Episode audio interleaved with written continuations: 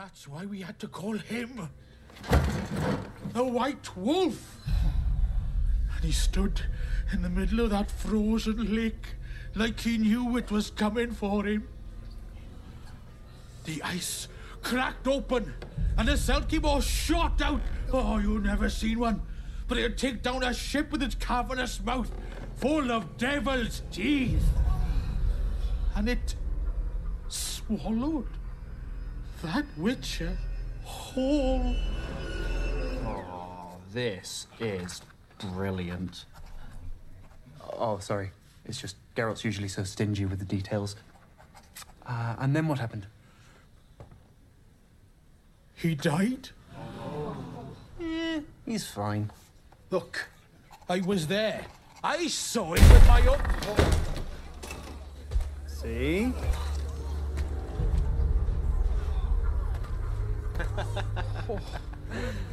What's that stench? Selkiemore guts. Had to get it from the inside. I'll take what I'm owed. Toss a coin to your witcher, oh valley of plenty. Whoa. Toss a coin to your witcher, a friend of humanity.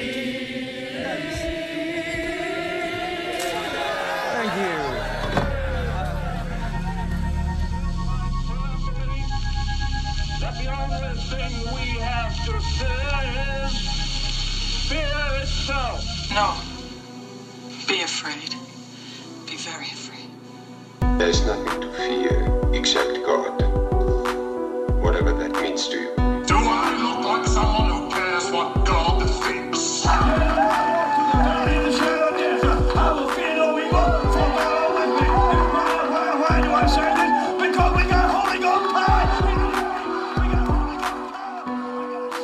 listening to a podcast exploring faith and fear, what scares us and what saves us. This is the fear of God.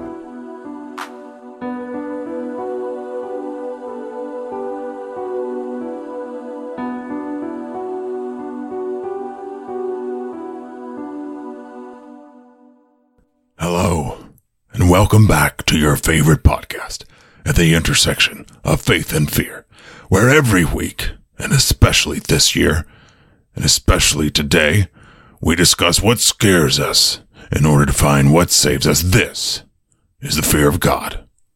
Speaking to you right now is one of your hosts, Nathan Rouse, and typically with me is longtime chum Reed Lackey. And he was here, but he said he had to go let a hedgehog into his court.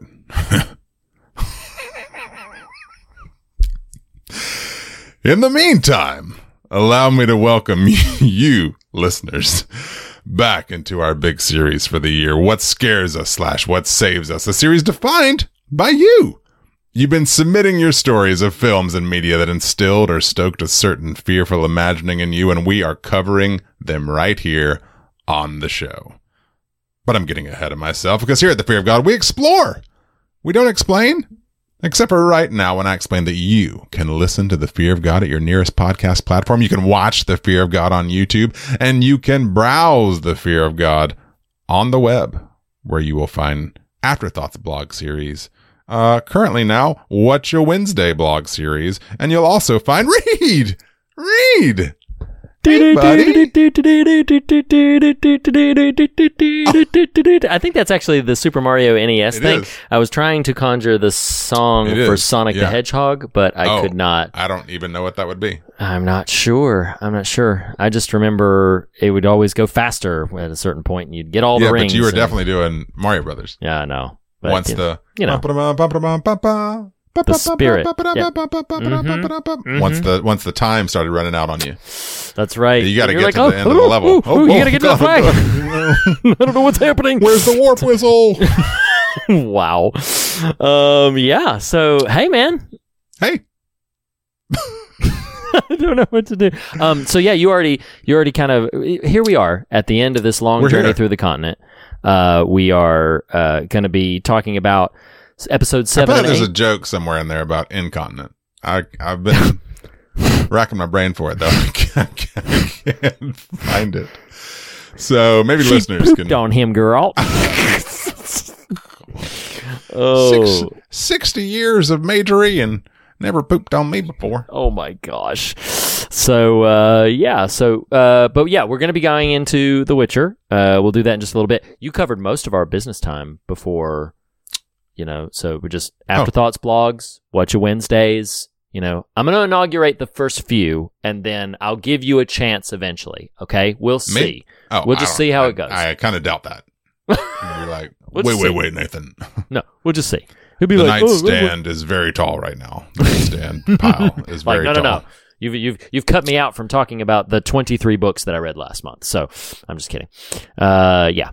Anyway, so Okay. yes, Well, check yeah. out the website, do all Uh, that good stuff. Business time. Go But read to- some. Go read some blogs. tell your tell your friends. Um, Learn to throw your voice. Throw your friends. Fun parties. oh uh, so Reed, we need to address our the person, uh, one Mister Jacob Sane who offered us The Witcher because we are not doing a Watcha. No, we're not doing a No Watcher. Watcha for The Witcher. No Watcher for the Witcher because we have the Watcher Wednesdays. So uh, like, you know, "Watcha." what you think about that? so, um, as as we have been prone to do, we uh, it, when we didn't have the submitter on the show to talk about themselves, we invited them to record their own voice, uh, sharing their submission with us, which has been a really lot a lot of fun. Uh, hopefully, listeners have had that as well. It's probably a little anxiety inducing hearing yourself, but Jacob uh, had given us quite a substantial pitch for The Witcher. So um, I'm going to give you the floor. I'm going to go refresh my drink. Uh, so take it away, Jacob. Hey Reed, hey Nathan. Hello, fellow foggers. Uh, first off, I just wanted to say thank you for covering The Witcher. Um, it's been a lot of fun, and to my fellow listeners out there, if you've been along for the ride and jumped in head first without knowing what you were getting into, you know, God bless you. Um, I've definitely enjoyed listening to everyone and hearing Reed and Nathan find their way through the continent. They asked me to send this recording of my original submission, and I'm just going to read it exactly like I wrote it. Okay, here it goes. Here's my pitch for The Witcher. My pitcher? Whatever. I know it's a TV series, but with just one season on Netflix, I think it's pretty accessible. It's also likely not the scariest submission you will receive, but I think it has some good substantive meat on its bones and enough frightening images to qualify. From a classic creature feature perspective, you really do get some gnarly sights and ghastly frights. The monsters have a wonderful aesthetic, but it's Geralt that scares people. Witchers are inhuman, you see, and while they are tolerated, they're certainly not accepted by the common folk. They take money to do a job, namely kill monsters, but at the end of the day, they are not welcome in the ordinary lives of the average man. So here we have a societal scare. Do we only accept those who are different from us as long as they are useful and earn their keep? Should a minority have to have exceptional skills just to be one of us? It makes me think what if I were marked or different in some way? I'm not sure I'd be able to go above and beyond just to prove I'm equal to those around me. Secondly, what scares me in The Witcher is the idea that our fates are inevitable. Geralt is very callous towards the notion of fate or destiny when we first meet him, but by the end of season 1, he is forced to acknowledge that a certain fate is inescapable for him, for better or worse. Words like predeterminism and Calvinism come to mind. What's scarier, an inevitable conclusion to our lives no matter what we do, or the weight of consequence that comes with the freedom of our actions? Fate, while certainly intimidating, can in some ways absolve us of our choices. Freedom, on the other hand, is downright paralyzing when we aren't prepared to accept the mantle of responsibility. Regardless, these are a few takeaways I had from The Witcher. Even if you never end up covering it on the fog, I do hope you'll give the show a chance and find some enjoyment out of Henry Cavill slicing up beasties. Thanks again, everyone. Reed, Nathan, I leave The Witcher in your hands. Thank you, Jacob, for your offering and for uh, introducing us to the continent where Uh, uh, the top song on the pop charts is "Put Another Nickel in in that Nickelodeon." Wow. All they ever wanna do is hire a witcher, a witcher, a witcher. Oh my god. Woo! Reed. Oh, It's just the all magic. singing, all dancing version these days of the fear of God. I suppose so. It ain't that Yeah. bad though. It ain't that bad though. So I have a question for you. okay. do we like we've been prone in recent weeks to take scary moments from the thing and just sort of like make a little game out of it but that's hard to do in a tv show you got any thoughts on that It's true. Well, it's no, I do. I've got a thought. you, I oh, you- I appreciate that rather organic toss you just Really? made I for just- me. Uh, because you know what? I'm gonna just I'm, I'm just gonna go for it and be like, those ain't right. They ain't right. Them ain't right. Those ain't right. Because on this installment, read. These ain't right.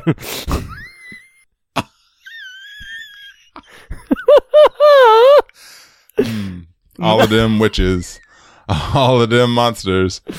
oh lord have mercy. Wow.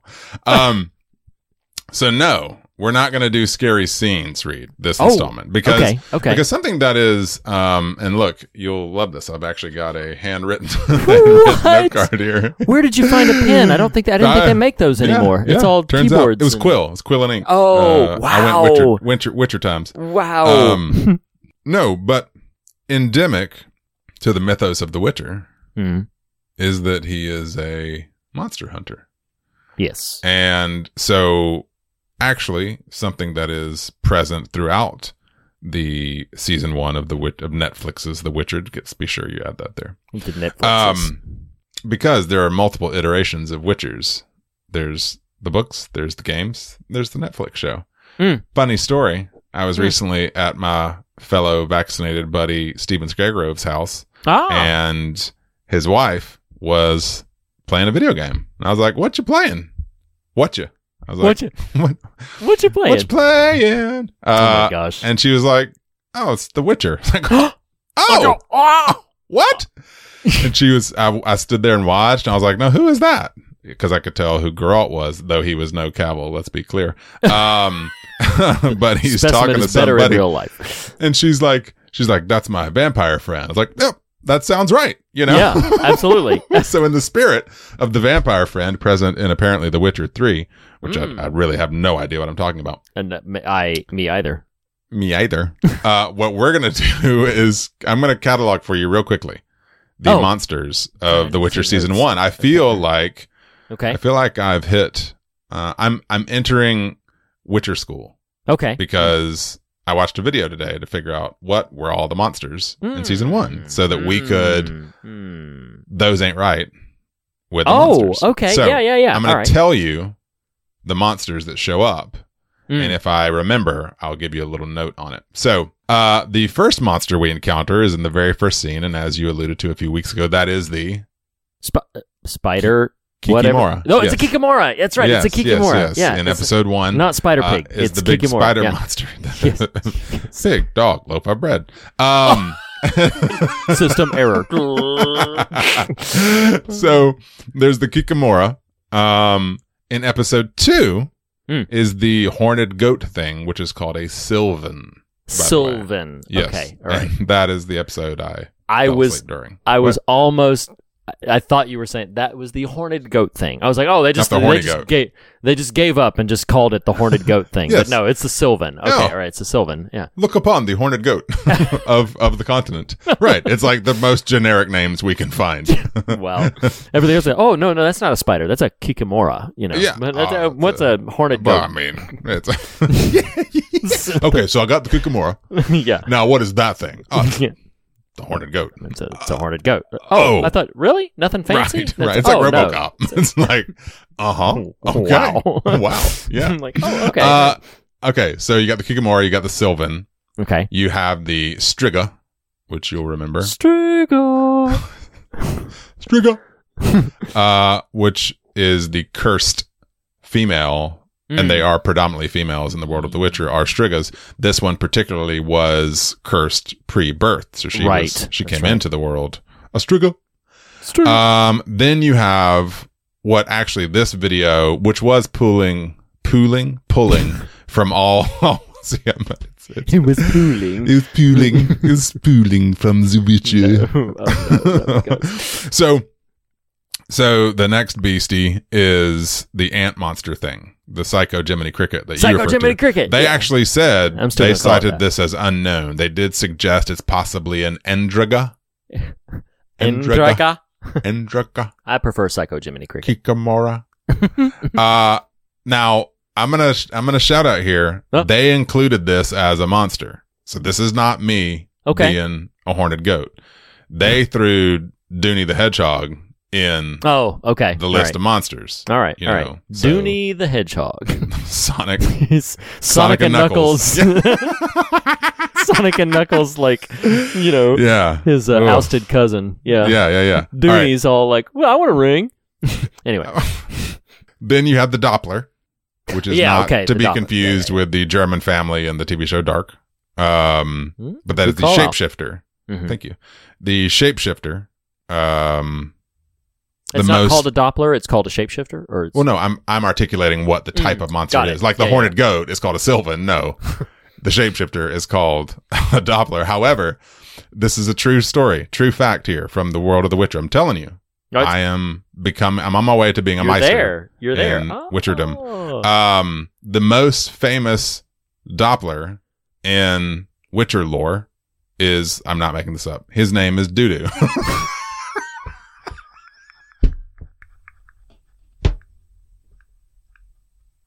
Doo-doo the Doppler. Doo-doo the Doppler. which makes sense on the incontinent. oh, doo-doo.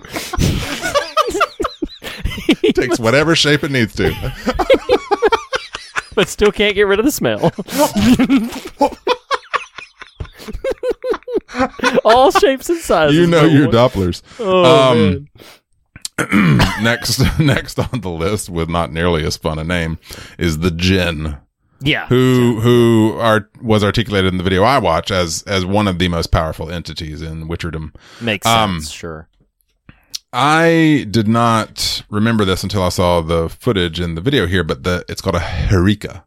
Now the Hirikka, is- you- Hirikka! it's a it's a it's a blink and you miss it, but it's the tall, hairy golem thing in the Yeah, the one that Yeah. they unceremoniously butcher Yeah, because all he all he wants is uh, some food.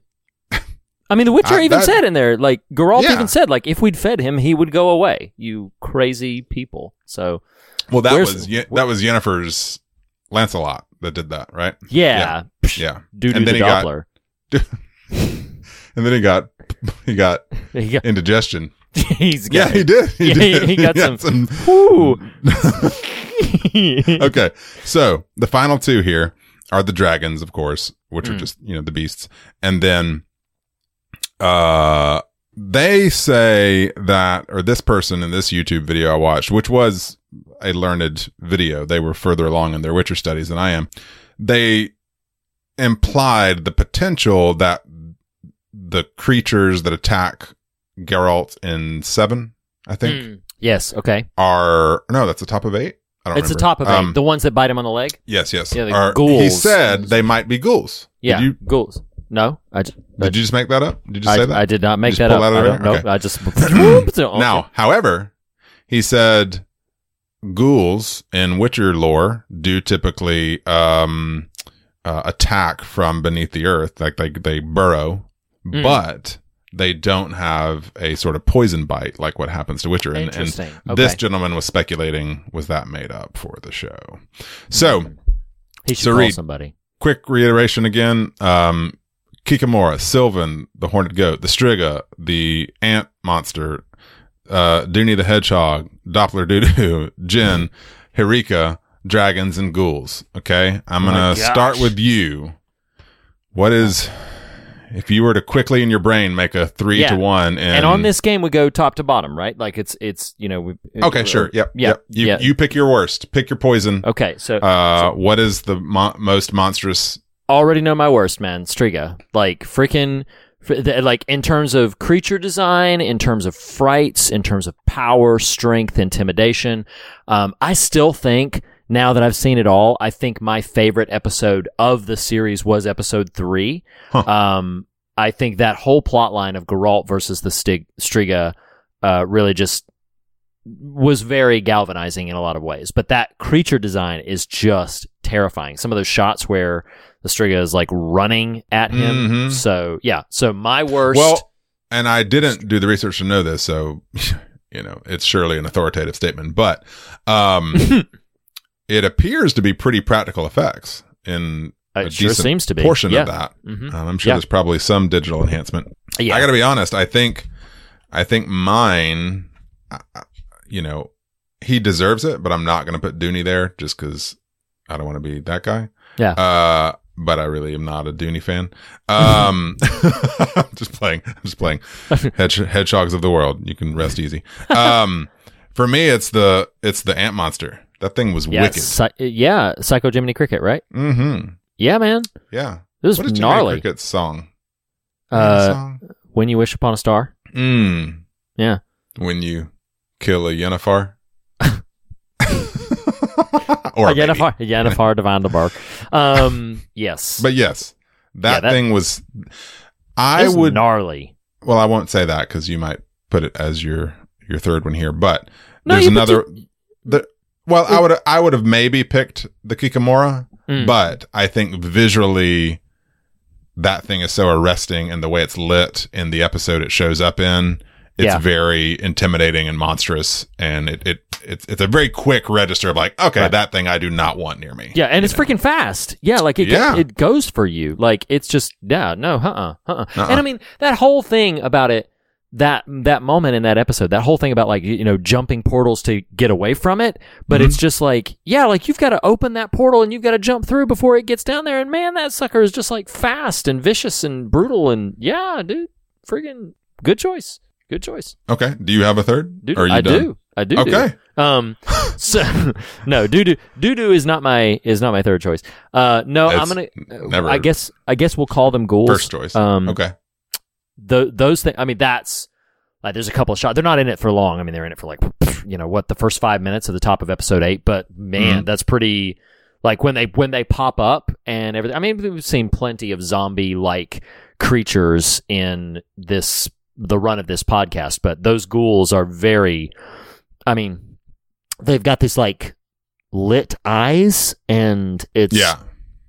and then there's uh, you know like their mouths are all like uh sharp fanged obviously like gaping uh but then they're they look quite skeletal in Mhm. terms of their general sort of slight frame uh and then yeah the burrowing under the ground and There's a little bit so of yeah. Stalfos energy going on there. Do you know what a Stalfos is, I Reed? Wow. I, I don't know what a stealth You might struggle with that one, which Yeah. not that is not a, a derisive comment towards your knowledge base. What's other than I s- just a Stalfos is the skeletons in Zelda.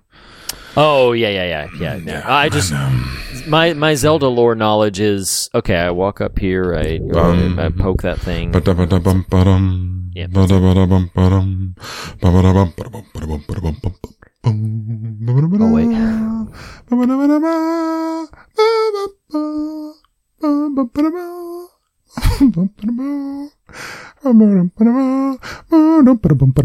Someone out there is along with me on this. Yeah. The one. No, there's more. This, no, no, no. Somebody. Somebody. I need someone on Facebook in the group to be like, I got you, Nathan. I, like, yeah. I was there. I was with you. Yeah. Oh man. So yeah, those are those are my top three of. uh Those ain't right. Those, ain't right. Those ain't right. Doodle ain't right. Dude, doo doo ain't right. Doo doo ain't right. Doppler is doo doo. What were they thinking? You I don't know, there know, were some people making up that thing that were just like doo doo. Let's see if this flies. And then somebody's Yeah. just like, I Oh. don't care. I've signed enough checks. We're, we're want just gonna write to this. Yeah. Who flung doo doo? Who flung poo? Oh man. Okay, so yes. Hmm. So I think we should probably. Here, here's what I want to say. What? What? What do you and wanna do? What are you? No. What? What are you doing? No, all I was gonna. What do you want to say? Because I was about to ask something. Well, go ahead. That's no, not you a ask question. it. So, oh, it's a question because those get asked. But Yeah. um, in general, we In gen- finished this this season, Yes. and I'll I'll answer for myself. Uh, while you ponder, and also because I want to take some of the venom out, uh, or the concerns of venom. Um, in general, what are your feelings on season one of The Witcher, having completed it now? And I will say for me, I think I'll I'll frame it this way.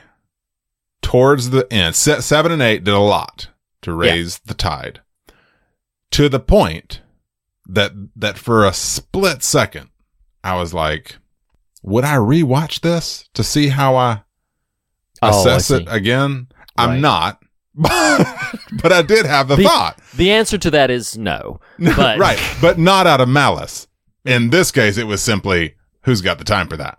um, but once notes like, oh, Geralt is in this in this in the cell at the bottom of That Cintra so cool. at the sacking of Cintra. I was like, okay, That- now that's cool. That's that was cool. really I like cool. it. So yeah, seven and eight did a lot to raise the tide for me on my general attitude towards the show. Um, I, to the point that, you know, who knows if we'll end up covering it on the podcast or not, but I, it, it, it raised the bar enough that I'd be like, okay, I'm kind of down for whatever's next, you know, Mhm. and, Mhm. and, and mildly energized towards when that happens. So yeah, Sure. that, that's my sort of, uh, assessment at the last of season one of The Witcher. What about you? So, a very similar place. One more note about Geralt sitting in the cell. I should have remembered this. I didn't remember it until they come back to check on him and find him empty. That we saw that scene in episode one.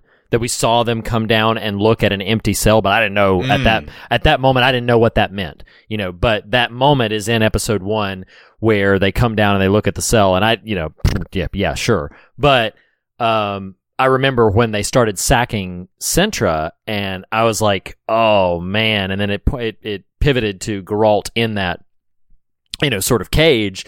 I was like, "Oh, this is cool." I didn't, you know, I didn't realize that. And so I think, like to, to your point, I think seven really elevated the energy a lot. Like it was a great ramp up. Um, we can maybe get into some more details in general, but Yeah. to answer your question directly, my one major, I have two, two.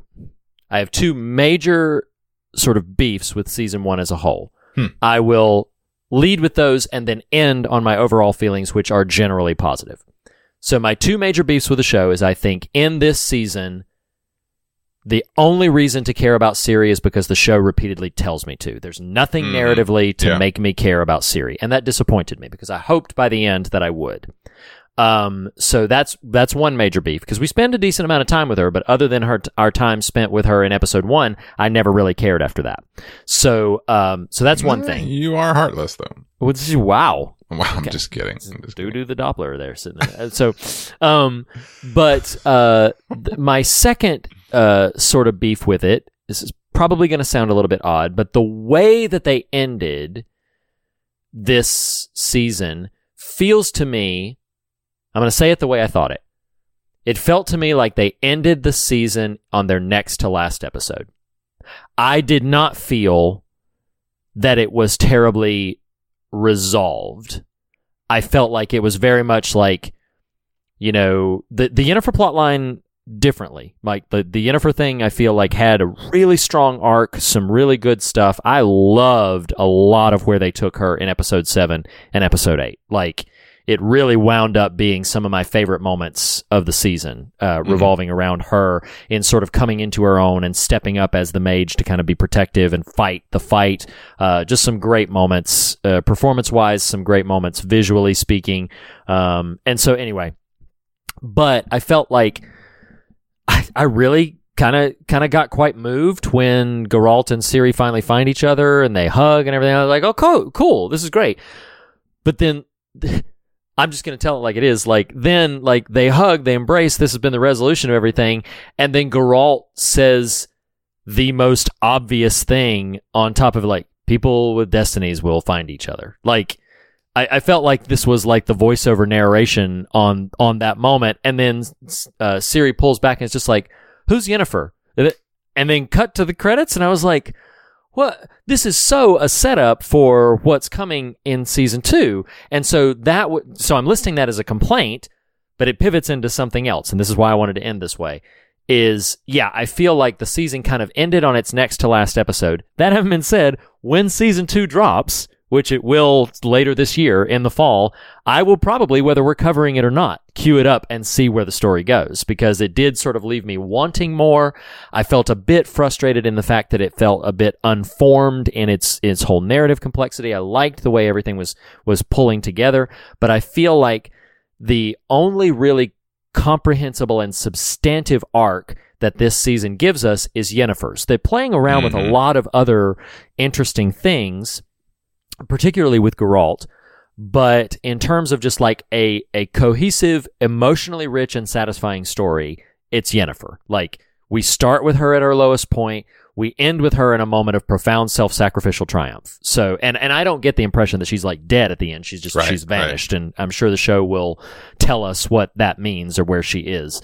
Um, but, uh, you know, it's a really good arc of narrative and a good arc of character. They take them through some highs, some lows, uh, some bad choices, coming back around to redemptive choices. So, so anchoring in the character of Yennefer, I feel like that's where the show really does right by her. Episode five and all the nakedness notwithstanding, I feel like that character just in general, they, th- that's why, what I mean when I say like really do right by her, you know, there's still like an asterisk on that one episode, but everywhere else, like there's a ton of Emphasis on ass. What?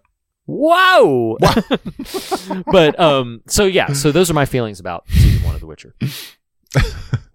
Yeah, I I for as ambivalent as I was at the start of the season. And fair honesty because like you, I am I don't I wouldn't say catapulted, but I am propelled into whatever's next with some interest. Yeah, But- absolutely. Yeah, in full transparency, after two after episode two, I was like, "Reed, uh, uh, mm, are we on? Are we in it? Are we are we on the this? continent yet? Yeah, yeah, we yeah. doing this? Yes. Uh, just 'cause I had no idea and it was very confusing.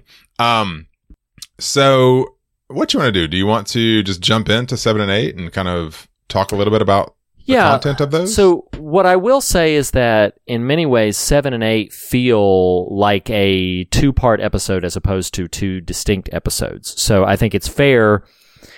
Uh, listeners might have been a little bit frustrated that we shunted episode seven to uh, this conversation as opposed to covering it last. There were a couple of different reasons for that. Uh, primarily, the reason was to give a lot of time to to talk about Candyman, which, as y'all heard, was a lengthy conversation.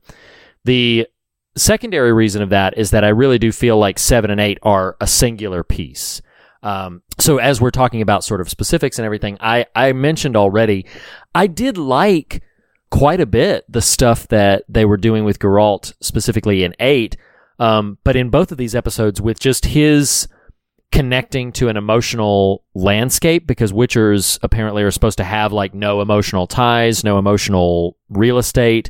Um, so the fact that he's experiencing so much like devotion and even regret over, you know, the, the apparent demise of Ciri culminating in, do you, um, this is going to seem like a weird comparison, but you remember Man on Fire, the Denzel Washington film? Mm-hmm.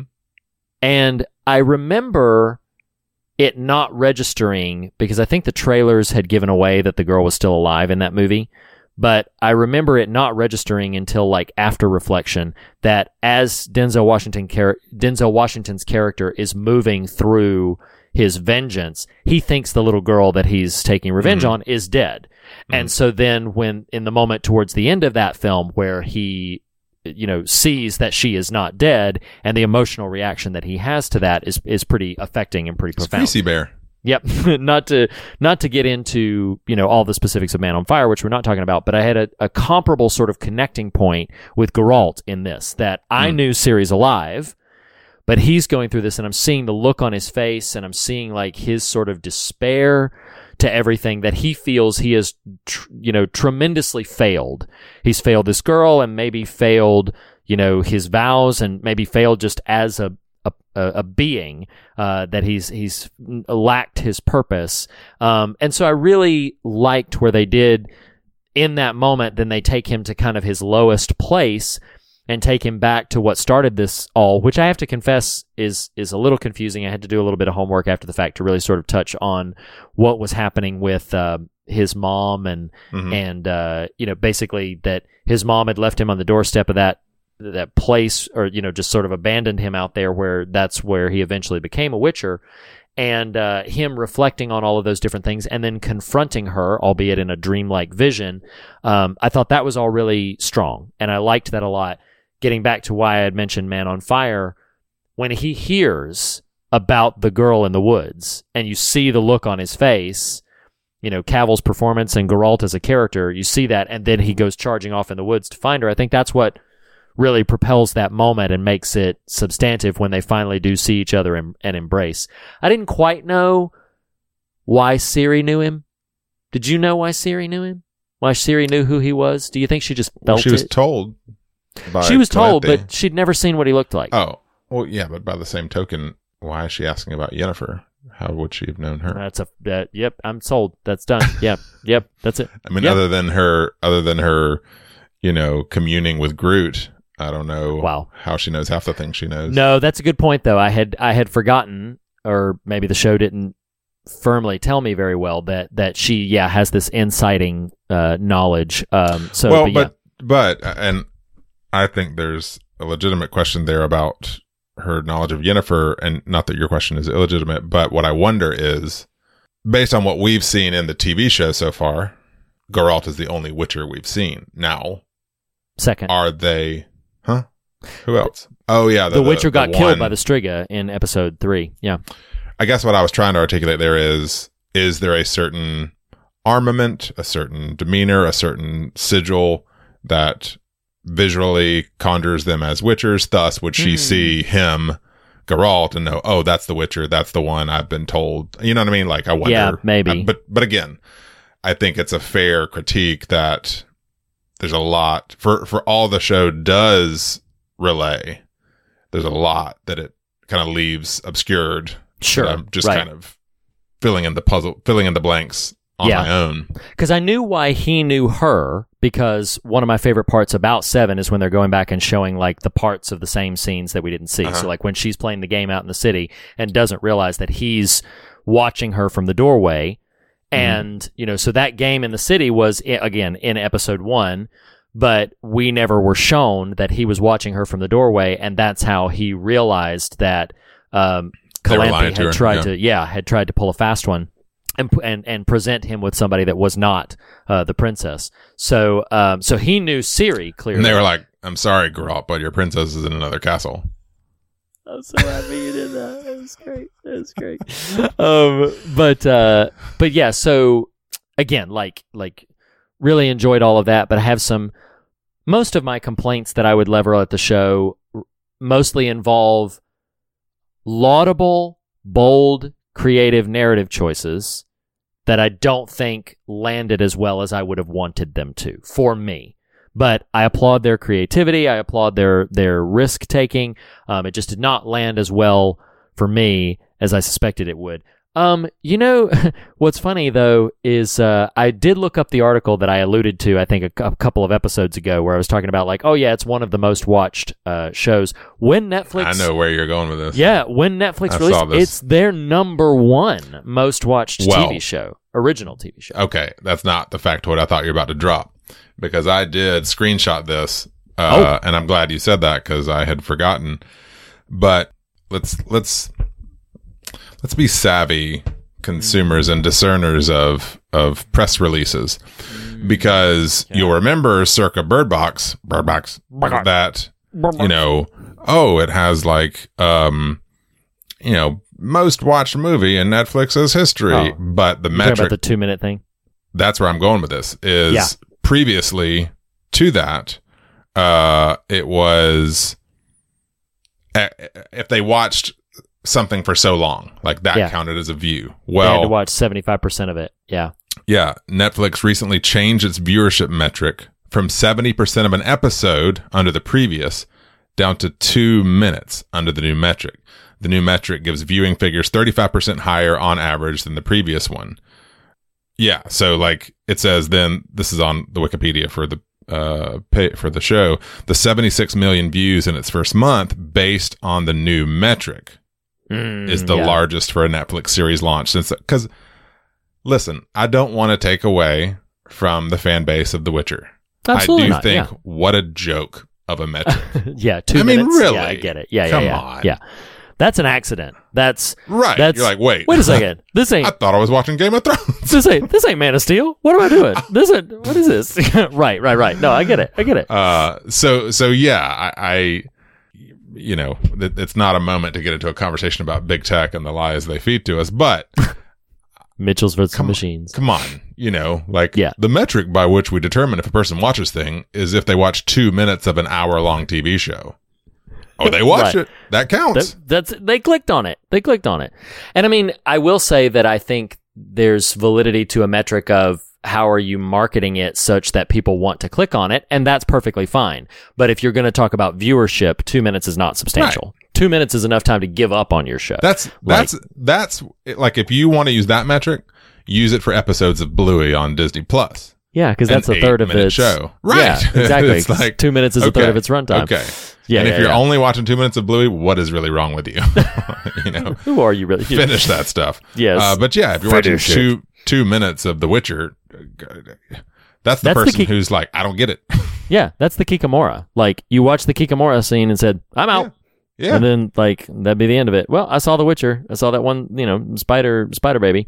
Um so yeah, I mean but but I mean I do think again to your point that's not to take away from the substantive fan base that it does. ex- Yeah. I mean because I've seen metrics before where like objective metrics of all of pop culture where they talk about like just the mass amount of money that games make. Like I'm not into this like I was when I had the NES.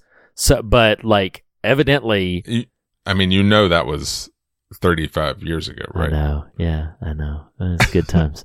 so, um, but no, where I'm going with this is that, uh, like, I'm not really attuned to what the latest and greatest, hottest game and game system is because I'm just not. That's just not my. Right. It's not my bag.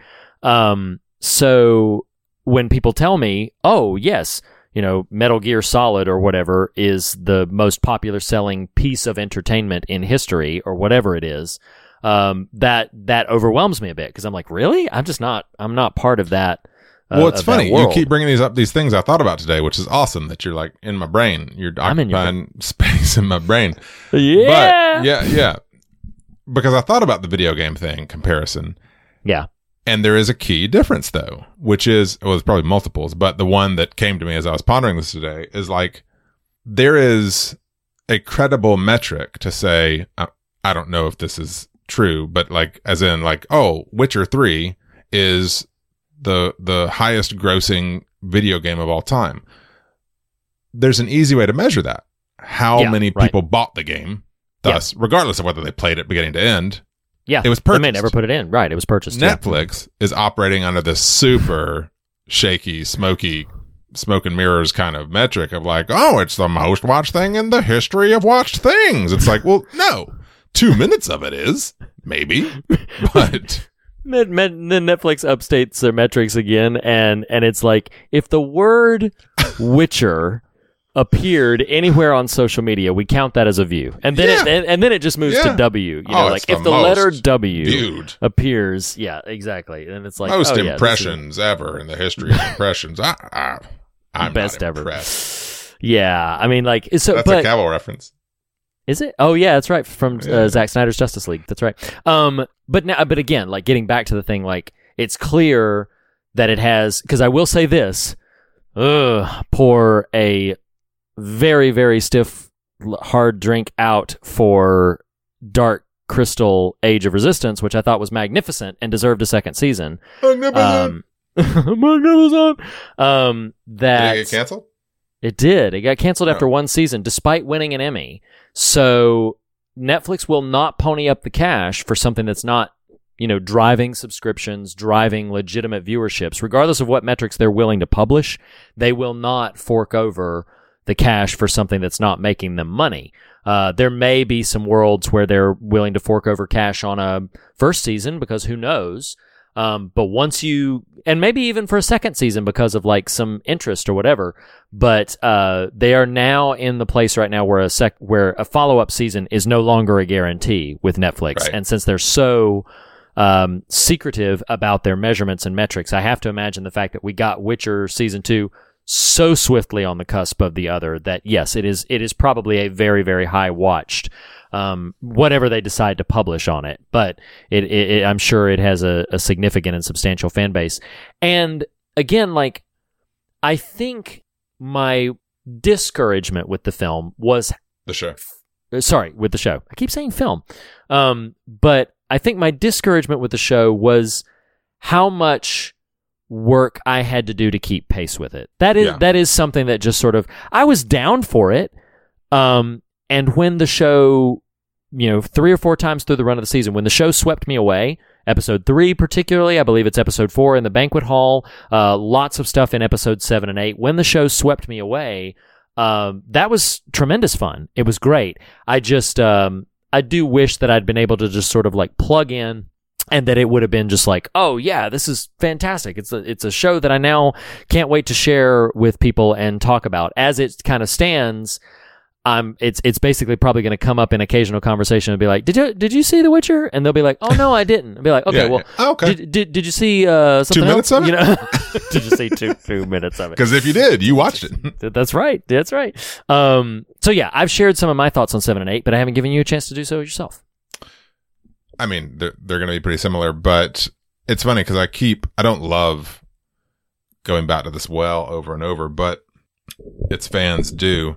Um, the Game of Thrones comparison, and Right. I'll, I'll do it this way. Here's an interesting inroad. Had we done a watcha on this episode, what I might have thrown in is I just started the TV show Lost with my two oldest kids. Mm, mm-hmm. And you and I on the show over the years have flirted with this type of conversation or this topic at least. And it, it just really begs looking at in light of, you know, these are, these are three very different on a certain level, similar on some levels, but Game of Thrones, The Witcher, Lost. So we are seven episodes into season one of Lost. Uh, just finished Solitary, which is Sayid Oh, that's Sayid, right? and right, uh, right. and Nadia's story. And watching this is I don't remember the last time I restarted Lost. It's been a minute. And knowing what I know about the show's production in the ensuing years since I first watched it, I'm watch and because I'm watching it with my kids, I'm watching it with a different eye yeah, certainly. and it's just fascinating because you could, and I'll add to that mix my opinion of J.J. Abrams these days, uh, because he helped with the pilot and then kind of jumped ship for Mission Impossible. But it is very clear watching these first half a dozen plus episodes, they are treading narrative water Mm. to tell character stories to figure out what their narrative is. Yeah, that makes Do you know what I'm saying? Right. Yes. hmm And so all and so the why I throw that in the mix right here is a thing I I I miss. In a general sense, I don't miss 20 plus episode t- uh, uh, seasons of television like Yeah. Right. life and time. I, I, that would be pretty intimidating these days, depending on what it is, depending on how compelling it is. But shows that got that format and formula right, at least in large part, your Losts, your X Files, Right. teased out. I don't even mean a mythology or a narrative. I mean just character work. Mm. What I don't feel like I get, predominantly, I'm not even talking explicitly about The Witcher. What is hard to come by in modern TV storytelling is deep character work that helps me plug in, helps me Right. relate, helps Right. me understand. hmm And of season one of The Witcher, I'll set it right against season whatever was it eight of Game of Thrones, a much Oh. more truncated. Now Yeah. you, you just made a face, which I don't disagree with, but season eight of Game of Thrones compared to seasons one through seven of Game of Thrones is the problem. Season True. eight of Game of Thrones on it by itself, you might have been like, "Huh, that's kind of cool." Right. It was it was that it was the end of something that was much more thoughtful and paced that it Mhm. felt so disconnected. right. I said this two or three episodes ago. I actually am interested in the story The Witcher was trying to tell. Mm. It was the storytelling that got in the way sometimes. Yeah, and part of that is just the fault of the medium and its current incarnation, which Mm. is, oh, there's eight episodes that have to serve a lot of masters narratively. Right. And ultimately, what happens is you get a whole lot of plot and Mm. not a lot of really interesting kind of character stuff. And and so Sure. to bring it back to Lost, it's like think about it. Like the the the version of Lost you get is kind of the season 1 through 7 Game of Thrones. It's we don't Mm. totally know where this is going to land, so we need to kind of hold at arm's reach right. a, a, a, a terminal point because we don't Mhm. know. So we're kind of, it's not filler per se. It kind of starts Sure, to feel that way at a certain point with Lost. I, I'll, I'll own that. But it's not so much filler as much as it's just we, we need to get creative and do the work of storytelling. right. Of course. Which is yes.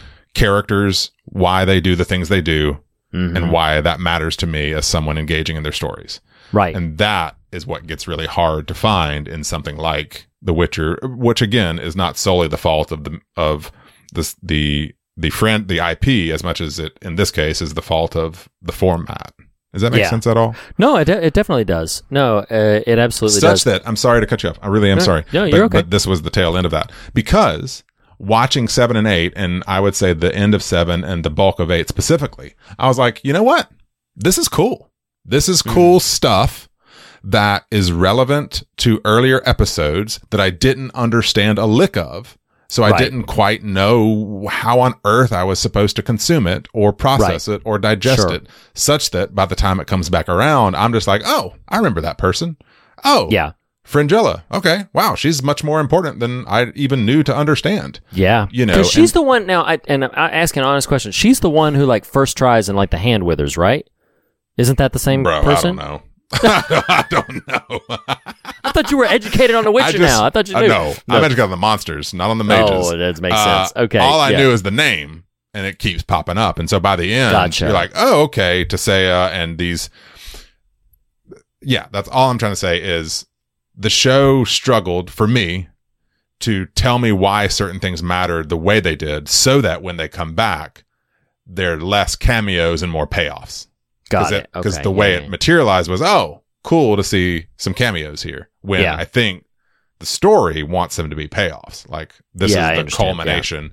Because let's let's jump into eight so that we have some uh, scaffolding here. Yeah, of course. I I don't remember the name of the town they're in. Seddon, Stratton, something or other. St- Sodden. Okay, you know.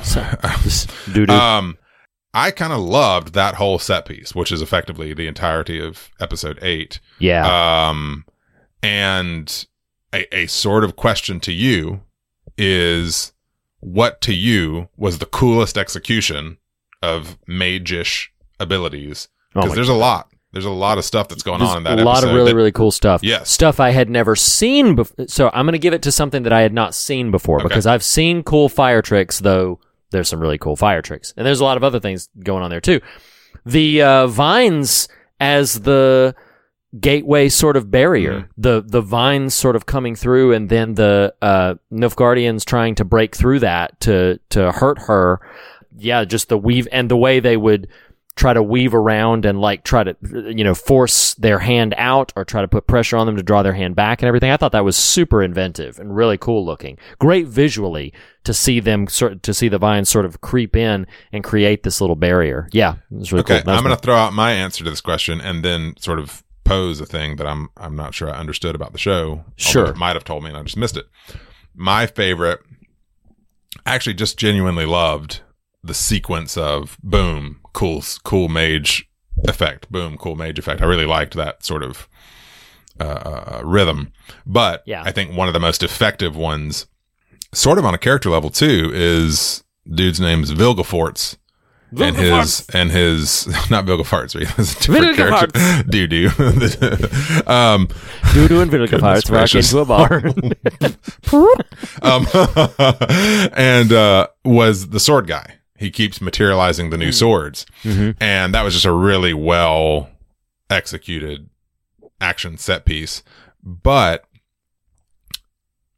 you I, I will own it if if it just passed me by earlier because this is the point I'm trying to make is things I didn't quite comprehend were important that end up important. A thematic bit of yeast that gets kneaded into the dough of episode 8 is this reserve your chaos idea. Yeah, right, right, right. And specifically Vilgefortz over overextends himself mm-hmm. because remember Yennefer, I think in her telepathic, you know, kind of utterances is like, hey, you know, watch yourself. Uh, but basically says reserve your chaos. He keeps repeating, uh, one. I guess it also begs the question of how how uh, uh, effective a swordsman he is if he keeps losing every sword he materializes. But that's a whole other conversation. But he eventually I'm runs just out. a really bad wizard. no, great wizard, bad swordsman. Um, uh, is did the notion of uh, depleting or or you know reserving chaos as a as a in video game parlance kind of energy bar was yeah, that your present? MPs. Yeah, was that Um, present maybe. throughout I don't know about present without the because um, the only time we really get into the mechanics of majory is when in the early episodes when Yennefer is training, right? and then really the only other time that we see it where there's any question of how long can someone keep this up Mhm. was the portals with Yennefer where like Mm-hmm. It, it begins to be more and more of a struggle the more times she does this. And then she Right. even says at one point i think i can't i can't keep pace with this. I can't do this. So that concept you know like in video games of like oh yeah their mps are all like are depleting and reducing. I i do think it would be fair to say that that's a through line narratively. Um and I think because of where Yennefer's story ends, I would affirm that I think they're trying to say something about a through line thematically because of course that's her big hero's moment Sure. at the end is when uh, I always I know her name I visualize seeing her name but I don't is it T- Thaisa No, to say it. Tissaia Tissaia okay so when Tissaia tells her let your chaos explode and Right. you know that's that's the narrative release your chaos. Really, yeah, and that's the. I thought she said "Let your chaos explode." Maybe she said both. I don't remember. But um, she uh when she when when Yennefer then takes that, I mean the camera zooms in on her face. We see her kind of collecting herself. We see her collect the fire, which that was really cool. Like where she pulled kind of pulled the fire into her fingertips from the distances, and then just sort of unleashed it everywhere. Um, really, really effective and powerful moment. Um, so yeah, I would say that because that is the culmination of of where she's been leading and who she's been trying to become, because now she's unleashing her force of of power for, I guess you could say, for good ends. She's trying Sure, to sure. you know protect and save this city. But back to your point about that being a thing that can be depleted, she's gone.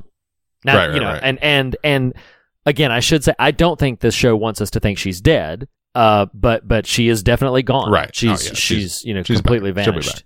Yeah. she'll Oh, be back. absolutely. Yeah. Uh, yeah, and I think all I was trying to articulate is the putting specific language to it. Reserve Mm-hmm. your chaos, release your chaos. Like I didn't, I couldn't remember if if that sort of articulation had been present. Right. Um, uh, you know, we're not formally doing. We already did a those ain't right, but I will add to the that ain't rights, at least in the traditional formula, is the wormy little monsters in the box. Oh The God! little and they wormy things. in your ear, and yeah, your, yeah. They like, reminded me oh. of. uh Is it Wrath of Khan? Yeah, it's Wrath of Khan where Yeah, that yeah, little yeah. sluggish thing gets into his ear. Most traumatizing moment in That all of Star right. Trek history. That ain't right. That ain't Yeah. right. No, but it's um yeah that that whole thing because it, it threw me for a second when her friend attacks her in the tower, Oh yeah. and then I was like, I thought it was just oh, mind yeah. control, but yeah, but yeah, and so um so yeah, but it, it threw me off for a second when I when I saw that until I saw those things and Sabrina realized, the like, oh, Teenage that's when- Witch. Yeah. Yes. um, but uh, but yeah, that's that's when it finally clicked. Like, oh, that's why there's there's uh, some despair there. But what I didn't get is I don't know if Vilgefortz. Mm-hmm. I don't know if it's Vilgefarts. Um, boy, I had the I had the Strega boy last night, and now I got the Vilgefarts. So, so Don't let oh, the doo but get you. no, there it is. Um, but in the final moment, we see him. He kills one of his own, and I couldn't tell Does he? If- I don't remember that part. Yeah, well, he killed. yeah because the the guy against the tree who's wounded is like, oh, help me, and then he just like. help me! Is he that pathetic? He's just like, you're Pick dead. but but I'm You I- I mean- always said my name wrong. But I think that I couldn't discern, maybe savvier listeners will know, I couldn't discern if his deception was choice or if he was mind controlled like the rest. I don't know. And and and Yeah, I couldn't tell because it didn't show me that he was being like controlled by one of those worm things or anything. So I don't know if his I got the impression that this was like he was really like sort of a double agent or something, but I don't know if that was the impression I was supposed to get or not. or Um, a double magent. Wow. Ooh. Clever girl. So like but I think that's what I love, mean. I'd love the thought of Jacob listening to this conversation and be like, "Oh my god, you guys did not pick up on anything." I want so badly to Uh, tell yeah, you everything. yeah, yeah. Yes. Uh, in Well- his defense, I love your lilac and gooseberries note, Jacob. Those Man, that was wonderful. That's that was amazing. so delightful. Um, but I do think it's like, yeah, um, that's why I keep coming back to this notion of I feel like they ended at their next to last episode. I would have liked to have seen one more thing. But again, Yennefer's plotline was really done because I feel like her, you know, storyline for this season reached a satisfying conclusion to its arc. And I think in the sense that Geralt and Ciri are now together, that also did so. But there's still a lot going on to this world that I'm like, I don't, I don't really get a payoff for that, you know? Um, but anyway. And do um, you do you comprehend the general motivation of the Nilfgaardians? Like it feels like Quest. I don't know. Right, okay, but it feels like some of that conflict is rooted at the at the at the banquet, right?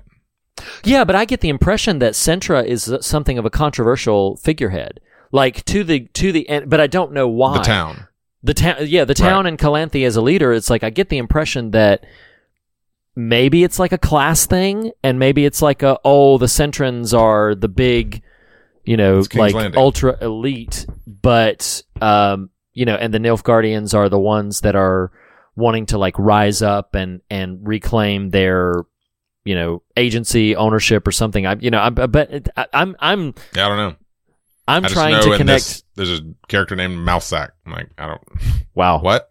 yeah mousesack Now I do But- love. That's one of my favorite scenes in seven and eight is the teleporting when they corner him in the basement and Mousesack is Oh. with him and he makes him teleport them. That's Yes. Yeah, that was pretty awesome. That was pretty awesome. I think the the I mean there is a conversation what?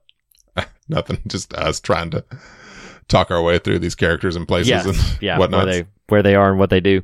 Um I think so Jacob brought up something listeners heard it and I, I do think it's it's interesting. It's an interesting exploration of this notion of um of fate and destiny, which they that is unquestionably a thematic through line throughout everything. I mean, it's the I I kind of joked about it earlier, but that's the note that Geralt narrates for you when he and Ciri finally embrace. I do still think the moment might have been more powerful if they'd have just embraced and that be it, but it's fine. Um, and I feel like that concept of Geralt as a character constantly pushing and pulling against what everybody keeps saying is his destiny. I do think that's an interesting exploration that the show is trying to do. And that him being a a witcher, which is not, you know, again as Jacob pointed out, they're they're not really accepted uh anyway, they're, they're more tolerated uh than anything else.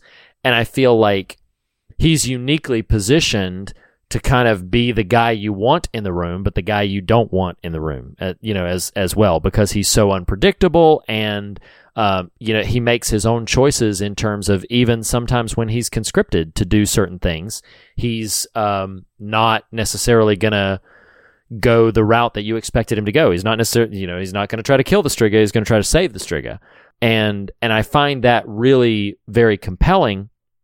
And I do think some of what the show was playing around with about fate and destiny and what's predetermined and what is the result of your own choices. I think there's some really interesting stuff there. I just kind of really resonate a lot with what you say that it's like I I respect and admire the story they're trying to tell. I think their storytelling is getting in their way in a couple of these sort of eh, just with the layout of this first season. Another big reason why I'm so fascinated to see what the second season does is I want to see if they are just pure linear now.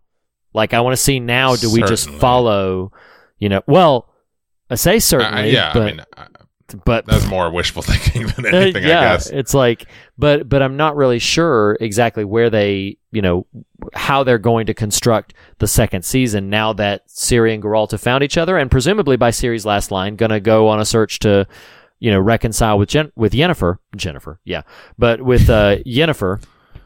Um, so so I am interested to see that, but but yeah, I am. I mean, questions and considerations of determinism and fate and destiny um i think my biggest thing is is the show is interested in asking that question i don't know that it's interested or or as interested in exploring the ramifications of someone's journey through that you know like cuz i feel like Geralt you know pretty pretty much embraces that yeah Ciri's my responsibility and i'm coming to to protect her or try to protect her despite Calanthe sort of being like, "No, you can't. You can't ever." So I'm but give you. I mean, he does reject that mantle for some time. True. Uh, and I can't remember. I think they laid it out for us in seven, but I can't remember what is it that ultimately drives him back to embrace. Do you remember? Do you know? I don't. I'm, I'm Um, asking if you remember. No, I just think the, the number of times over the last four weeks when one of us says, "I can't," did it say it? Do you did we- remember? I don't know. Um, no, no, uh, no. So, so I was trying to, I was wondering, did six feed into it? Six ends with the big Geralt and Yennefer fight. Then Right, Geralt gets mad at. Jaskier, yeah, and they all part ways. But seven begins with Geralt warning Mousesack of the Nilfgaard, Nilfgaard, the Nilfgaardians on the move. So, so that's Yes. him catching up to it. But I can't. But you're kind of making the point Mm, is yeah. you've got characters moving through a story, and I'm really uncertain why certain choices are being made, I yes, yes. Um, yeah. which sounds good to say because Destiny, but that's also cheap storytelling too. Like I now I'm going to give some shout outs here for what I thought was happening in the banquet. I could be totally wrong here. when so the law of surprise is bestowed upon Geralt, which is why or uh, Duny offers him that, which commits he and Ciri to each other. Am Yes. I not wrong? Duny also invokes it as having been gifted to him, which is why he's now there. Right. Correct. Okay. Okay. Yes. So He's the there to claim his Mhm. bride, which was his reward for the law of surprise. That's Right. his claim. Yes. Um, and as one thing I found actually really interesting about that, and you, I think you had said you thought this was Pavetta's powers, and and and this is where I joked like, does can everybody do something here? But remember the maelstrom that hits? yeah, in the big banquet? cyclone thing? Yeah. Yeah. hmm I may be totally wrong. I interpreted that because I think that's after that happens in response to Calanthe trying to kill him. Remember Yes. when it's she stops uh, Calanthe from killing him by screaming, and then it's immediately after that that the cyclone sort of Okay. raises them up. Yes. I'm going to tell you how I read that scene Okay. is that the cyclone it's was destiny itself Ooh. asserting its its care over which is why I was not saying I thought I am not certifiably disagreeing with you because I just don't know. I didn't think Sure. Had powers. I thought she just screamed, and the the active essence of destiny was asserting the law of surprise in their favor, subverting Calanthe's attempts to kill him, saying, "No, no, no, no, no."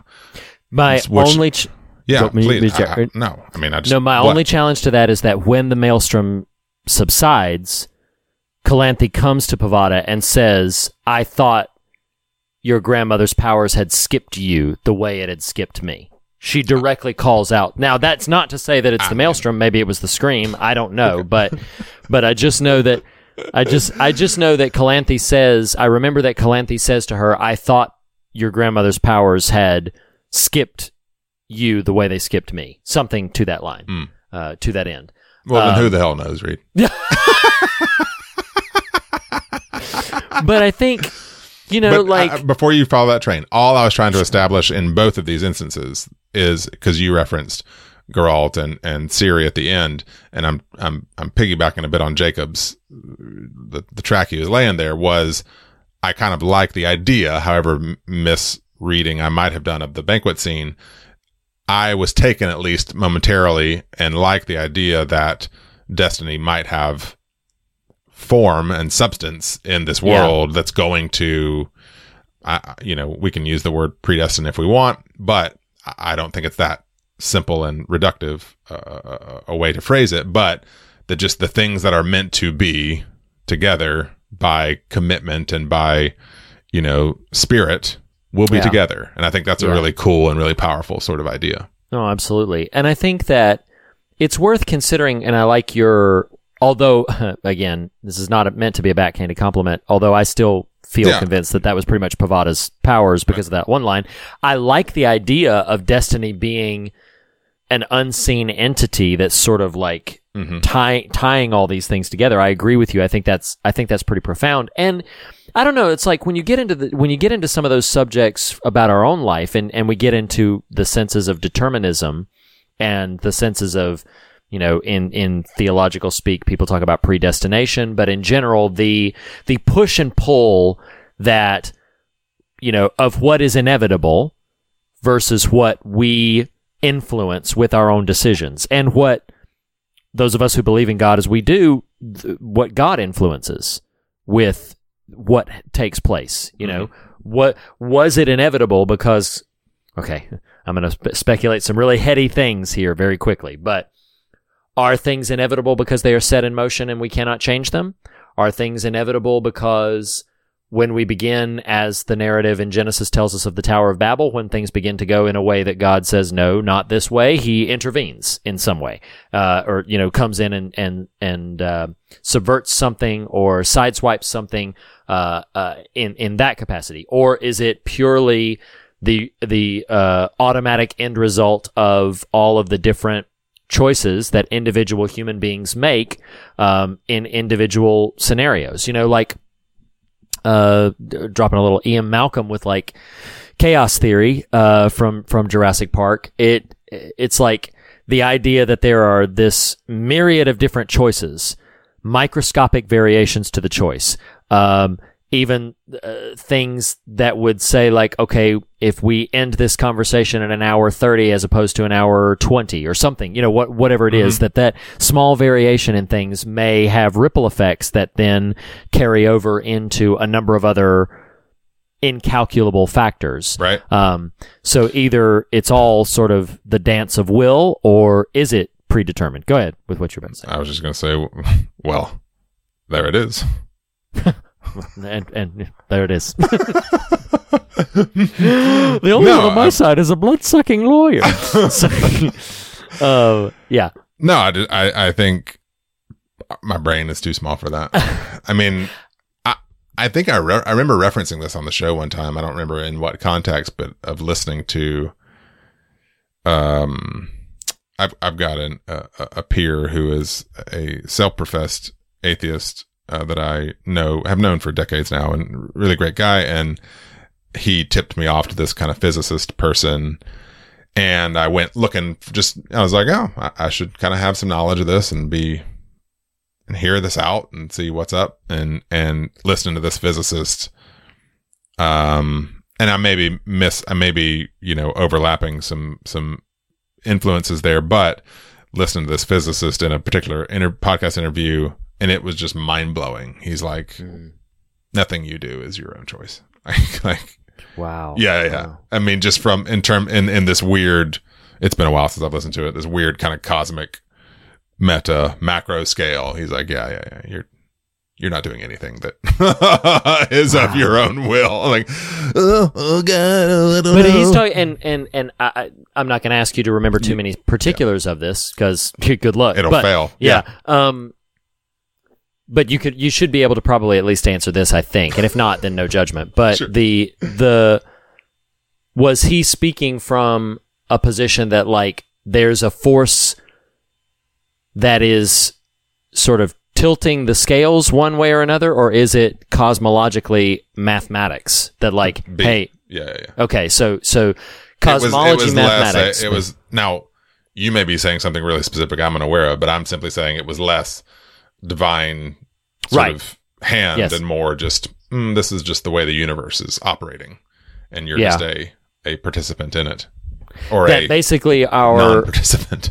Sure. That, uh, I guess because I something that I have pondered before. I've I've been talking a lot to my son who has a a pretty strong fear of bugs, and uh, that's just You something. should show him the episode with the Jiminy Cricket thing. Yeah, he'd love I'm that. sure. That's that's great. It'd be fun in my household. I'll have to do sleep regression for the next like two years. But um, the but I think you know when I'm talking to him about it, I'm talking about you know just the things the animals do, and talking about instincts. I'm just like you know it's just it's just their instinct. You know that that bee that you're so terrified of It's is just a merely Q-tip with legs.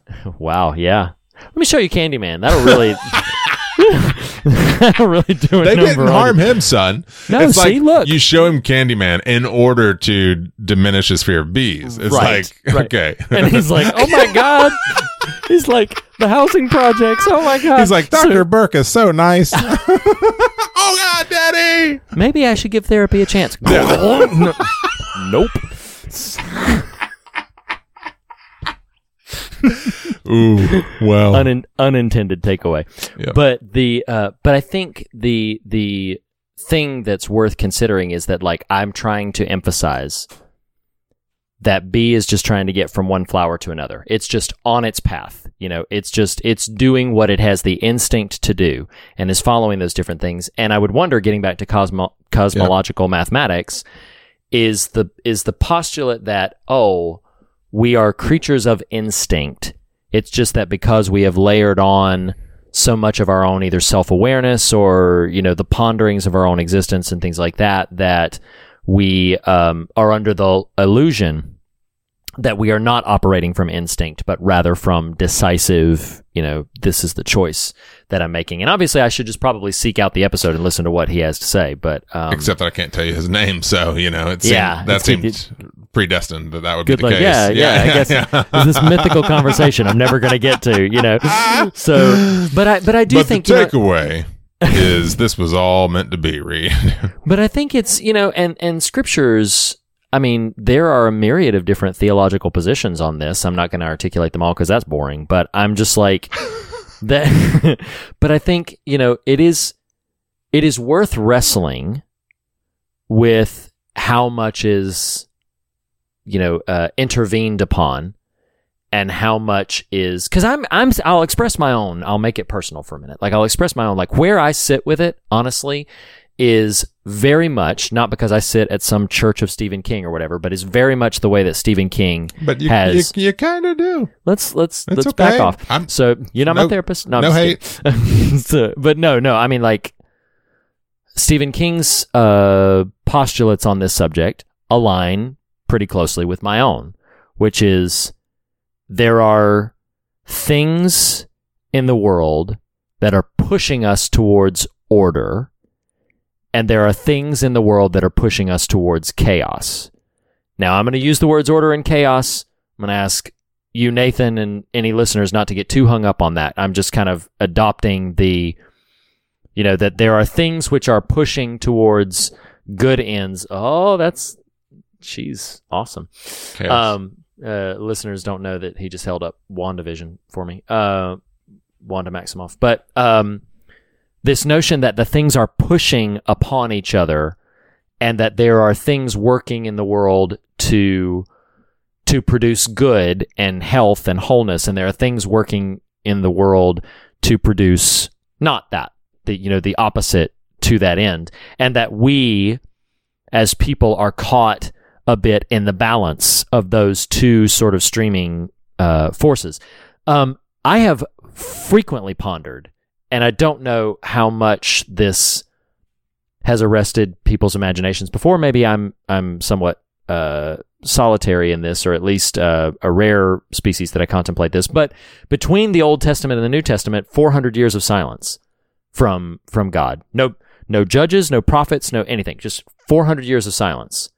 And the fact that in, in terms of biblical text, biblical textual history, God just bows out of the conversation for 400 years. But then the end result of that is that then we dive into the New Testament and it's the coming of Christ is the is the sort of culmination. The first time that God speaks after 400 years is to Zechariah to say, "Hey, you're gonna, your wife's gonna give birth to John," and then to Mary uh, through Gabriel that she's gonna give birth to Jesus. And and so it's like you have this long stretch of time where there's just nothing, no intervention. Generations come and go, no intervention whatsoever. It is a and and and this is what I arrests my imagination significantly. It's this notion of there was that precedented time in history where people were born and people died and lived their entire life. I do not believe God was not watching and I do not believe God was not acting with great intention, but he was silent in that span of time and was not actively sort of interacting uh, with anybody. And so when people talk about the role of God in our day to day lives and the role of people in, uh, like our own sort of push against determinism and is everything predestined? Were we destined to start this podcast, become friends, do all of these other kinds of things? Um, you know, it is it is fascinating to me to explore the ways in which I feel like I am my own person, but I feel like it's really difficult for me to deny that I am being pushed and pulled upon by things beyond my unseen self. For Uh, sure. like and uh, you know whether that be cosmological mathematics whether that be as i do believe the active intentive presence of christ and the holy spirit and god uh, whether that be you know things that are of a more malevolent nature that are maybe uh, feeding off of what would otherwise be good and wholesome in who I am and and uh, for you know their own intents and purposes. But I just I I, I just think that's kind of where I sit with it. That I that I hang in the balance of all of that, and that uh, you know I'm I'm responsible for my choices, um, which is why I think they're my choices. I think if something was predetermined, I don't know how I could be responsible for them. Maybe that's just something that's maybe that's a bridge I just can't cross. But I'm like, yeah, if if if, if it's all predetermined, I don't know how I could be held accountable or responsible for you know what happened. And I do believe in personal accountability and personal responsibility, which is why I believe our choices are our choices. And yeah, at Um, the same time, it's kind of fun to ponder that we were destined to make this show together. I mean, I do like that. That's like, uh, I, I, you know, yeah, I shared um, when I when I paid tribute to my to my late friend Randy. I shared that I I loved his sentiment where he said, you know, take a moment, look around, and realize that our stories couldn't have finished without each other. I find that genuinely lovely. sure.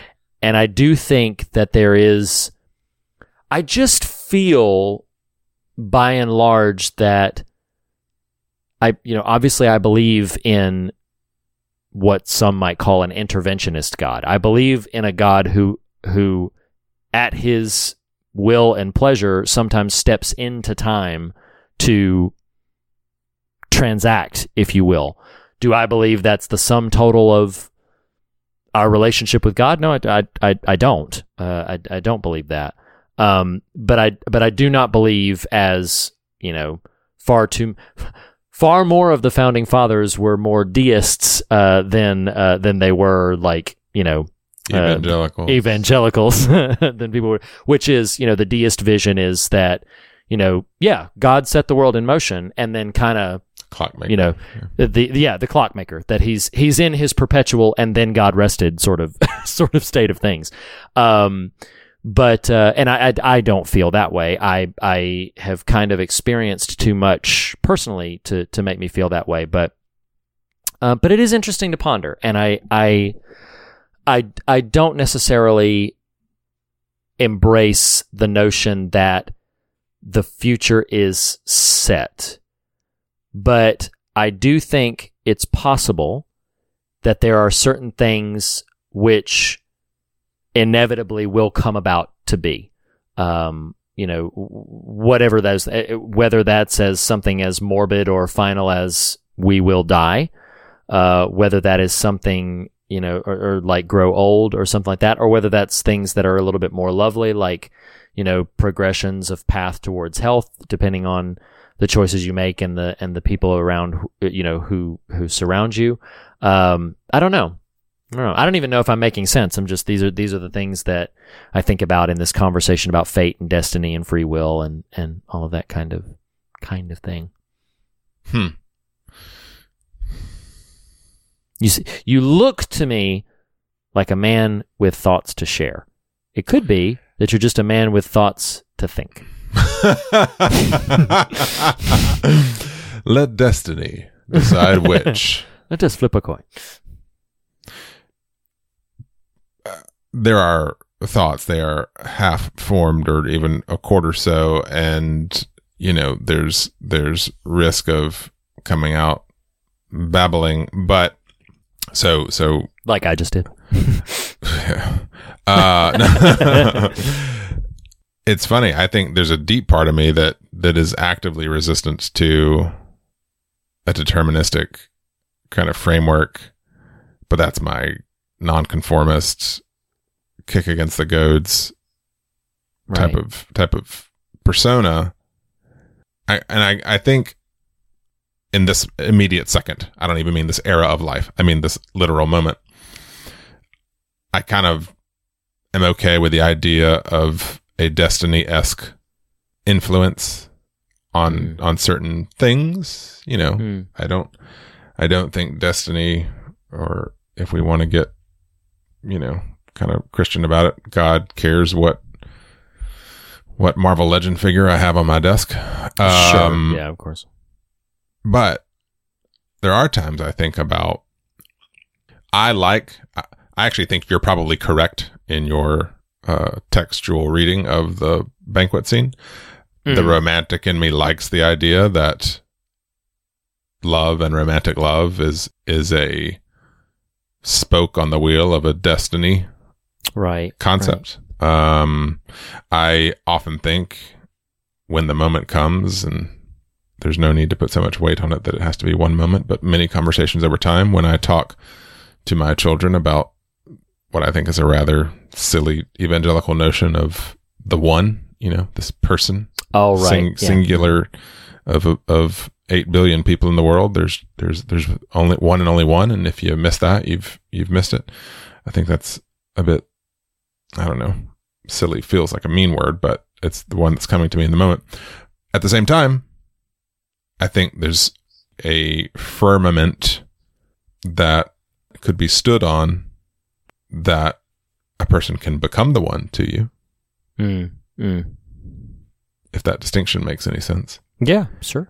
And I've followed this rabbit trail specifically just to say, like, I think it's hard for me to say, oh, we were destined to be together, or you and I were destined to make the fear of God together. I do like the idea that we have become destined to do so. Hmm I find that really lovely and really Me too. Yeah. heartening and, and, and not betraying of the nonconformist version of me either. You know what I mean? Mhm. Uh, it's the, it's the both and maybe I'm trying to have my cake and eat it too. Um, but I do like cake. So Cake is cake is good. I'll th- I'll throw one thing out there, and then maybe this is our sort of landing pad to to to wind it home. Like I mentioned a couple of weeks ago about you know Christ in the garden, and you know is there any other way that we can do this? I do I do think a lot about Christ and his temptation in the wilderness, and that's that question in the garden of is there any other way to do this and the and the frequency of times when he said you know he told them that he was going to die and rise again in 3 days and so i think here's the best way that i can articulate this. When i think about christ and what happened there it was set in motion. It was prophesied. Um, I'm going to articulate a bunch of things in quick succession just to sort of wrap up my framework and then say where I think we fit into this from my point of view, from my vantage point. Um, a bunch of things were set in motion. Christ was born, Christ lived, Christ died, and Christ rose. Uh, I believe all of these. And then in the midst of that, and then uh, not to forget about the temptation as well, in my mind, and in my understanding of the theological construct, if it was not possible for Christ to have succumbed to temptation, then the victory over temptation meant next to nothing. If it was not possible for him as a man to have succumbed to temptation, then his victory in temptation was little more than an inevitable box check. In the same token, if it were not possible for him to endure the cross and endure death and rise again, and were not possible to somehow undermine what his mission was through that process, then his mission meant nothing. If it's a box check, then that's all it is. It's just it's just a box check. So the way that I kind of try to reconcile our position within these things is there are paths upon which we're set and places which I believe the Lord would have us to go and places and I also think speaking of that, I also think about uh, what Jesus told to Peter at the end of John, which I've invoked before, where he said, Someday someone's going to put you in clothes you don't want to wear and take you to a place you don't want to go. Well, if there's absolutely no sort of forecast, then a statement like that is, is nonsense. It means nothing. But I don't believe it's nonsense. I believe that there is sort of like a path we set ourselves upon and that we walk that path, hopefully in faithfulness, uh, as Eugene Peterson would describe it, a long obedience in the same direction. Like, I, I hope we walk that path faithfully. But at the same token, I do believe there is capacity along the way for us to make choices that might uh, either divert us from that path, whether temporarily or not, or might just culminate in things that were not necessarily automatic outcomes of it.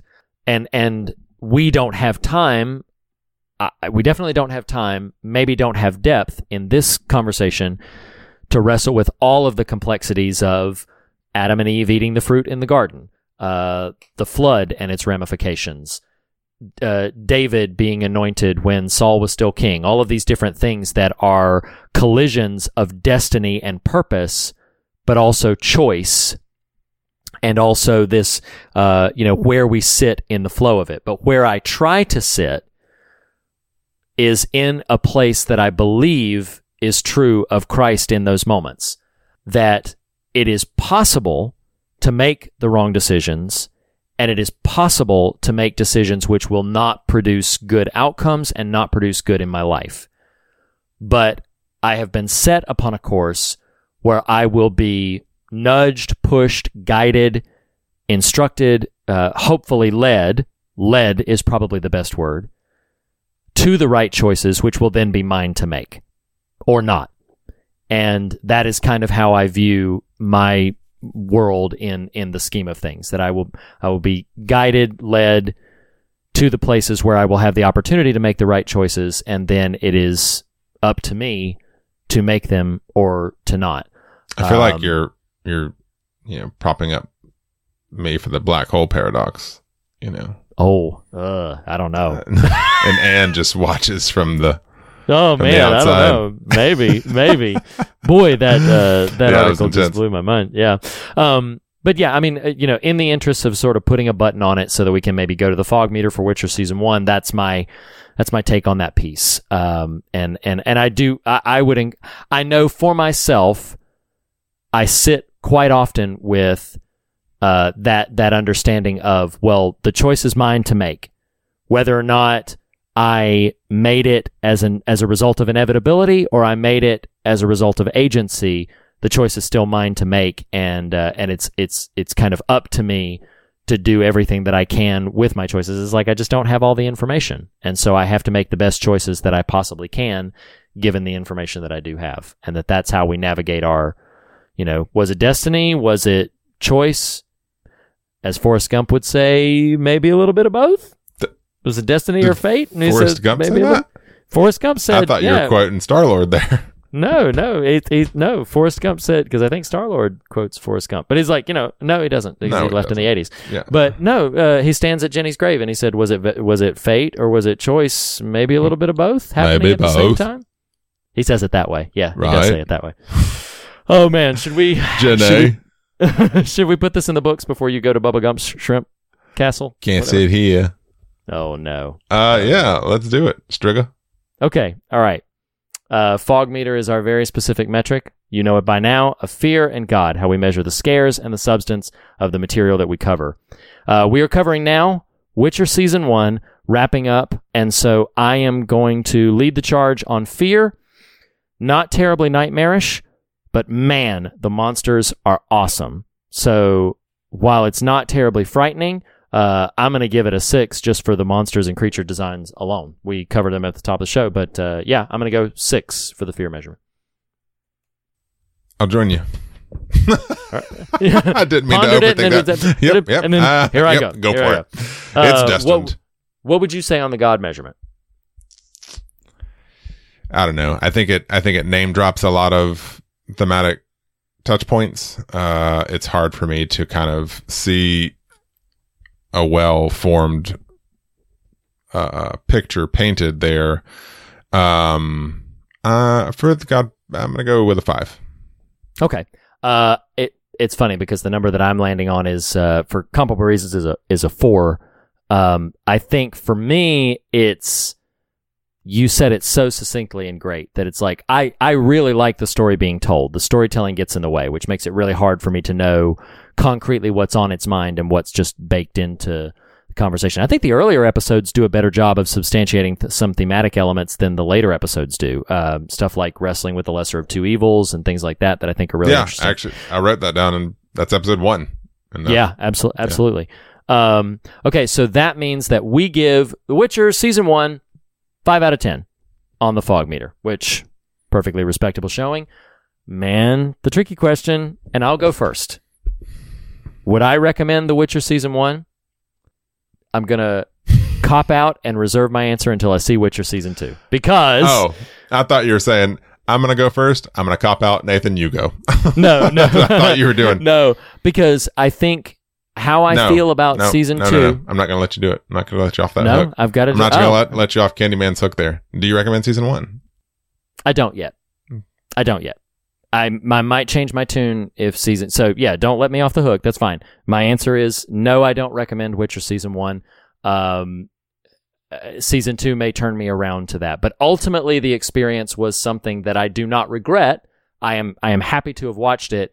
It's not something that I'm going to really champ get out there and champion to for a bunch of people to see. I may feel differently when season two comes around. But what about for you?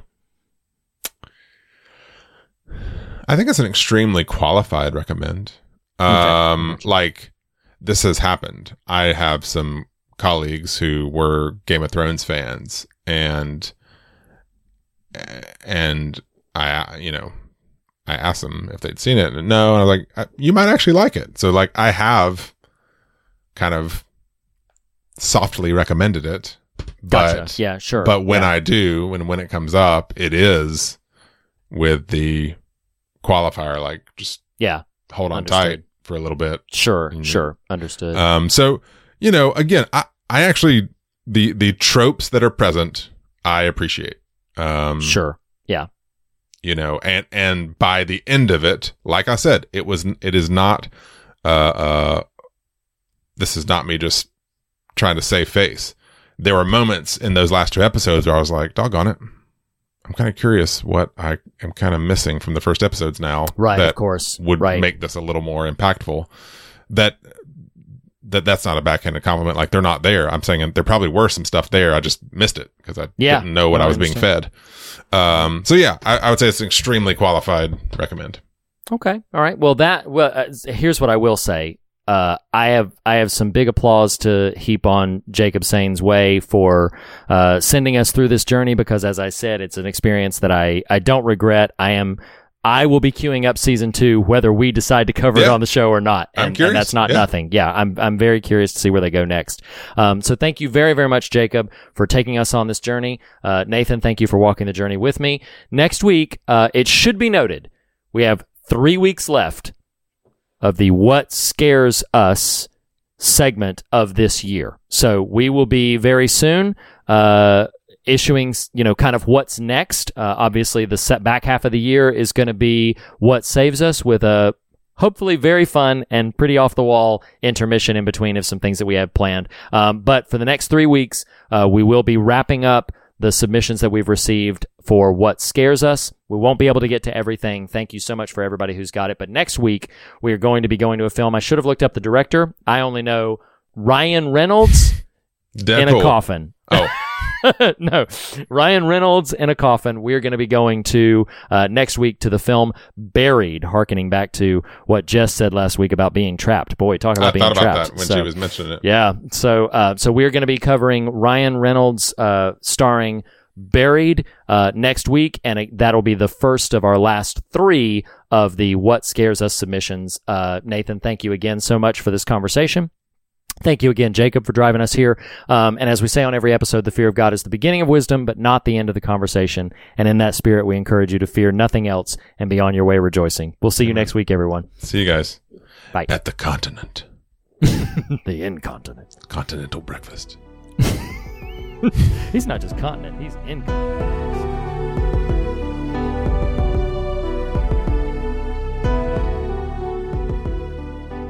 The fear of God is the beginning of wisdom, but not the end of the conversation. And you can continue the conversation in a variety of ways. You can start by visiting the thefearofgodpodcast.com for all the latest news and episodes, or for merchandise and to contact us directly.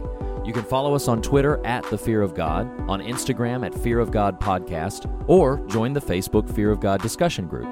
Special thanks to Jacob Hunt of jacobhuntcomics.com for our artwork, to Lee Wright, who helped me, Reed Lackey, write our theme music, and to Tyler Smith at morethanonelesson.com for making our show possible. Lastly, be sure to subscribe to us on your podcast platform of choice, and if you listen to us through iTunes, we would greatly appreciate a rating and a review. Thanks so much for listening. We'll see you next week.